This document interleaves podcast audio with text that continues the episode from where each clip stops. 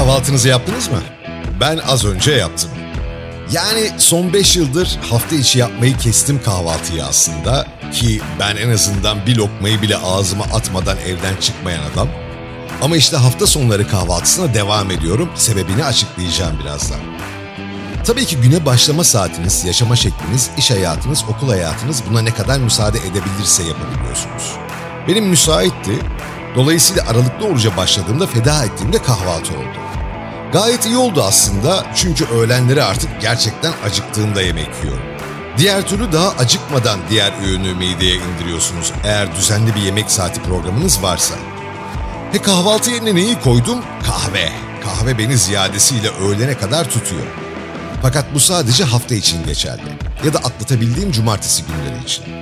Çünkü hafta sonları yapılan kahvaltılar benim için aslında sadece günlük hayatı idame ettirmek için gerekli bir enerji kaynağı sağlayıcısı değil.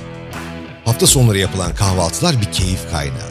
Hafta içi günlerin temposundan bir araya gelemeyen aile üyelerinin ya da arkadaşların toplandığı ve sohbet ettiği bir rutin. Bazen günümüzün, bazen hayatımızın planlamasını yaptığımız bir toplantı fırsatı. En önemlisi de haftanın tüm yorgunluğunun keyifli bir müzikle atıldığı bir deşarj istasyonu. O yüzden tüm öğünler bir yana, özellikle pazar kahvaltıların bir yana. Peki kahvaltı çok güzel, iyi hoş da gerçekten tam olarak nereden bu alışkanlık geliyor? Kültürel farklılıkları nedir, ne değildir, gerçekten gerekli midir diye özellikle şu hafta içinde hayatımdan çıkarmanın kararını verdiğim zamanlarda biraz araştırmıştım. İlk kahvaltının ne zaman ve nerede yapıldığı tam olarak bilinmese de kahvaltının tarihçesi çok eskilere dayanıyor. Ta ilk insanlara kadar neredeyse. İlk insanlar avlanmak ve toplanmak için gün doğumundan önce kalkarlarmış. Bu yüzden sabahları yedikleri yiyecekler dolayısıyla çok basit. Örneğin meyve, kuru yemiş, bal ve yumurta gibi. Bu yiyecekler onlara enerji verip gün boyunca aç kalmalarını önlermiş. Her ne kadar Türk kültüründe kahvaltıdan sonra kahve içme geleneği var olduğu için kahveden önce yenen anlamına gelen kahve altı sözcüğünden oluşmuş bir sözcük olmasına rağmen kahvaltının kelime anlamı ise esasen gece orucunu bozmak demek. Bu da kahvaltının aslında bir ritüel olduğunu gösteriyor. Kahvaltı günün ilk ışıklarıyla birlikte yeni bir güne başlamanın, hayata teşekkür etmenin ve bereketi paylaşmanın bir yolu olarak görülüyormuş antik zamanlarda. Tabi siz hala öyle görebilirsiniz. En nihayetinde zararlı bir bakış açısı değil. Antik Mısır döneminde kahvaltı yapmak yaygınmış ve genellikle ekmek, bal, süt ve meyvelerle besleniliyormuş. Roma İmparatorluğu'nda ise zenginler daha zengin bir kahvaltıya sahipmiş ve şarap, peynir ve et gibi yiyecekler tüketiyorlarmış. Sabahta şaraba başlamak enteresan bir deneyim. Orta çağda kahvaltı daha mütevazi bir hale geliyor. İngilizler çay, ekmek ve peynir gibi basit yiyeceklerle güne başlarken Türkler aslında çok değişmeyen bir alışkanlıkla simit ve çayla günlerini açarlarmış. Zamanla tarım ve hayvancılığın gelişmesiyle insanlar daha fazla yiyecek seçeneğine sahip olmuşlar.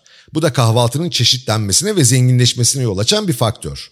Kahvaltının evrimi ise zaman içinde değişen yaşam tarzlarına ve alışkanlıklarına bağlı olarak şekillenmiş. Örneğin endüstri devrimi ile birlikte fabrika işçileri için kahvaltı daha zengin ve kalorili bir hale gelmiş. Bu da İngiliz kahvaltısının ortaya çıkmasına neden olmuş. Bu bağlamda Amerika'da kahvaltıda mısır gevreği, pankek, gözleme gibi yiyeceklerin yaygınlaşması, reklamcılık ve pazarlama stratejileriyle ilgili olduğu görülüyor. Yine aslında bu devrimin uzayan kollarından birisi olarak kahvaltıda kahve tüketiminin artması ise kolonileşme ve ticaret yoluyla gerçekleşiyor. Kahvaltının kültürel farklılıkları da çok ilginç. Dünyanın farklı bölgelerinde insanlar kahvaltıda farklı şeyler tercih ediyorlar. Örneğin İngiltere'de geleneksel bir kahvaltıda yumurta, sosis, domuz pastırması, mantar, domates, fasulye ve ekmek bulunuyor. Bu kahvaltıya full English breakfast deniyor ve çok doyurucu saydıklarıma baktığınızda. Ama aynı zamanda çok yağlı ve kalorili. Bu yüzden sağlık bilincinin artmasıyla birlikte İngilizler de daha hafif kahvaltılara yönelmeye başlıyorlar. Örneğin mısır gevreği, yoğurt, meyve veya tost gibi. Bir başka örnek ise Japonya. Japonlar kahvaltıda pirinç, çorba, balık, turşu ve yeşil çay gibi yiyecekler tüketiyorlar. Bu yiyecekler hem sağlıklı hem de lezzetli. Ama bizim damak tadımıza pek uygun olmayabilir çünkü biz sabahları balık yemeye alışkın değiliz. Ama Japonlar için bu çok normal çünkü onlar balığı her öğünde severek yiyorlar. Fransızların ise bir klasiği kahvaltıda kruvasan ve taze ekmekle birlikte kahve veya sıcak çikolata tercih ettiklerini biliyoruz.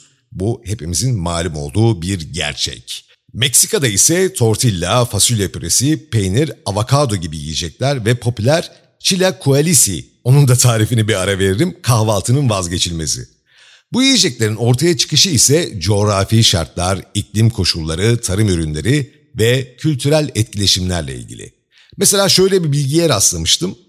İzlandalılar günde 1 saat 45 dakikalarını, tabi bu muhtemelen ortalama bir değerdir, kahvaltıda geçiriyorlarmış. E adamlar yeri geliyor 24 saat gündüz 24 saat geceyi yaşıyorlar. Hangi öğünde olduklarını bilmeden böyle bir süre geçirmeleri normal. İşte size kahvaltıda coğrafi şart etkisi. Peki ya biz Türkler? Bizim kahvaltımız nasıl? Bizim kahvaltımız müthişlü. Biraz kahvaltı milliyetçiliği yapalım mı? Bizim kahvaltımız çok zengin ve çeşitli. Bölgesel bir renklilik var. İzmir'de boyoz, Antep'te beyran, Karadeniz'de mıhlama gerçekleri olsa bile ana skala belli. Bizim kahvaltımızda peynir, zeytin, reçel, bal, kaymak, yumurta, sucuk, pastırma, börek, poğaça, simit ve ekmek gibi yiyecekler var. Bunlar tüm Türkiye'de ortak kahvaltı öğeleri. Hatta bunları kombinleyebiliyorsunuz bile. Yani sucuklu yumurta, menemen gibi gibi gibi. Tabii bizim bu yiyecekleri en büyük eşlikçimiz ise çay. Türk işi kahvaltı hem lezzetli hem de besleyici. Lakin aynı zamanda çok kalorili. Bu yüzden kilo almamak için dikkatli olmalıyız. Şimdi efendim konuyu buraya kadar getirmişken size kahvaltıyı önerecek değilim elbet. Lakin güzel güzel kahvaltınızı yapabileceğiniz bir mekan öneriyorum. İstanbul gibi bir şehirde yaşıyorsanız bazen hakikaten şehrin bu karmaşasından, kargaşasından uzakta bir yere atmak istiyorsunuz kendinizi. Daha sakin, daha dingin mekan arayışlarına giriyorsunuz. İşte benim gibi doğa adamı olamayan biri bile bazen bu güdünün içerisine girebiliyor. Özellikle aile ya da dostlarınızla bir şeyler de yapmak istiyorsanız sizi yormayacak bu tip alternatifler içerisinde de bulabiliyorsunuz kendinizi. Bana da sevgili çalışma arkadaşım Esra tarafından önerilmişti bu mekan. Fakat ben daha çok İstanbul sınırları dışarısında bir yerler beklerken aslında İstanbul'un nadir de olsa bu tip yeşil ve doğa ile iç içe yerler olduğunu görünce sevinmedim de değil. Umarım bozulmadan korunmaya devam eder. Çünkü tamam kafayı kırdığınızda İstanbul'dan Sakarya'ya bile kahvaltıya gittiğimiz oluyor ama o kadar yorulmaya gerek var mı diyorsunuz bazen. Şimdi bahsedeceğim mekan ise aslında evet belirttiğim gibi şehir içinde doğa ile iç içe bir yer. Tabii mekan Pendik sınırlarında olduğu için Beylikdüzü'nde oturan birisine de şehir dışı gibi görünebilir. Fakat en nihayetinde Sapanca'dan da daha yakın. Mekanımızın adı Meşe Yaprağı Restoran. Evet restoran kimliğiyle farklı öğünler içinde hizmet veren bu mekan kahvaltıları ile daha ünlü. Kurnaköy sınırları içerisinde yer alan bu dingin ve sakin mekan için gitmeden önce rezervasyon yaptırmanız sizin için faydalı olur. Çünkü ben gittiğimde havalar öyle günlük güneşlik olmamasına rağmen hatta yağmurlu olmasına rağmen tıklım tıklım doluydu. Hatta öyle bir yoğunluk var ki mekan da bunu o kadar benimsemiş ki sizi karşılayan personelden tutun da servis yapan personellere kadar içeride telsizler ile sağlanan bir organizasyon var. Bu çok önemli. Ben bu tip şeylere çok önem veriyorum. Özellikle gittiğiniz mekanlardaki organizasyon yani belirttiğim birimler arası organize olabilme kabiliyeti size sunulan hizmetin kalitesini de arttırıyor. E insanlar artık o kadar hızlı hayatlar yaşayıp o kadar hızlı tüketiyorlar ki çoğu şeyi kendilerine sunulan hizmetin de bekleme süresinin olabilecek en kısa şekilde olmasını talep ediyorlar. İşte burada meşe yaprağı bu beklentiyi çok net anlayıp ona göre hizmetini sunuyor. Genel olarak geniş bir bahçenin içine sunulmuş iki çatı altında hizmet veren bir görüntü olsa da aslında, bu tabi çatı altı olma meselesi gittiğimiz günün yağmurlu olmasından mütevellit, avluları ve açık alanı ile keyifli bir görüntü ve kendinizi rahat hissedebileceğiniz bir görüntü sunuyor. Zaten mekanın Instagram sayfası da mevcut. Resimlerden de kafanızda nasıl bir yer olduğuna dair bir görüntü oluşacaktır. Tabi profilde iletişim için telefon numarası da mevcut. İlgili numaradan arayıp öncesinde rezervasyonunuzu da yaptırabiliyorsunuz. Menüden tabii ki kahvaltı için kendinize alternatifler oluşturabileceğiniz gibi evet uzun yıllardır kahvaltıların trend kavramı serpme kahvaltı kişi başı çarpanı ile daha tercih edilebilir oluyor. Şahsen biz öyle yaptık ve çok da memnun kaldığımızı söyleyebilirim. Çünkü serpme kahvaltılarda şöyle çok hazmedemediğim bir durum oluyor. Mekan ya da müşteri bazen önce göz doyurma adına malzemeleri öyle bir koyuyor ki sofraya, e tabi tamamı tüketilemiyor ve ortaya gereksiz hem de çok gereksiz bir israf çıkıyor ki insanın gerçekten içi acıyor. İşte meşe yaprağında en çok dikkatimi çeken unsurlardan bir tanesi buydu. Porsiyonlar o kadar ölçülü ve dengeli geldi ki kahvaltının sonunda hepsi bitmişti. ya da biz çok açtık. Yok yok değil. Tam olması gerektiği gibi geldi porsiyonlar. Siz de zaten giderseniz göreceksiniz. E tabi bu da fiyatlandırmada da dengeli ve normale daha yakın bir görüntü çiziyor. Gerçi fiyat düzeylerinde normali şu aralar kim tanımlayabiliyor ki? Yine personelin servis esnasındaki ilgisi, yaklaşımı gerçekten pozitifti. Yoğun mekanlarda personel tarafından yoğunluğun stresini yönetebilmek önemli bir başarı kriteridir ki meşe yaprağındaki arkadaşlar bu işi gerçekten çok iyi kotarıyorlar. Mekanda görüntüyü zenginleştirmek adına ufak bir gölcük ve otantik dekorlar da mevcut. Dolayısıyla kendinizi kırsal bir mekanın havasını da hissedebileceğiniz noktada bu dokunuşlarla desteklenmiş oluyor. Tabii ulaşım ne yazık ki toplu ulaşımla yapılamayacak bir noktada kaldığı için özel araç şart gibi duruyor.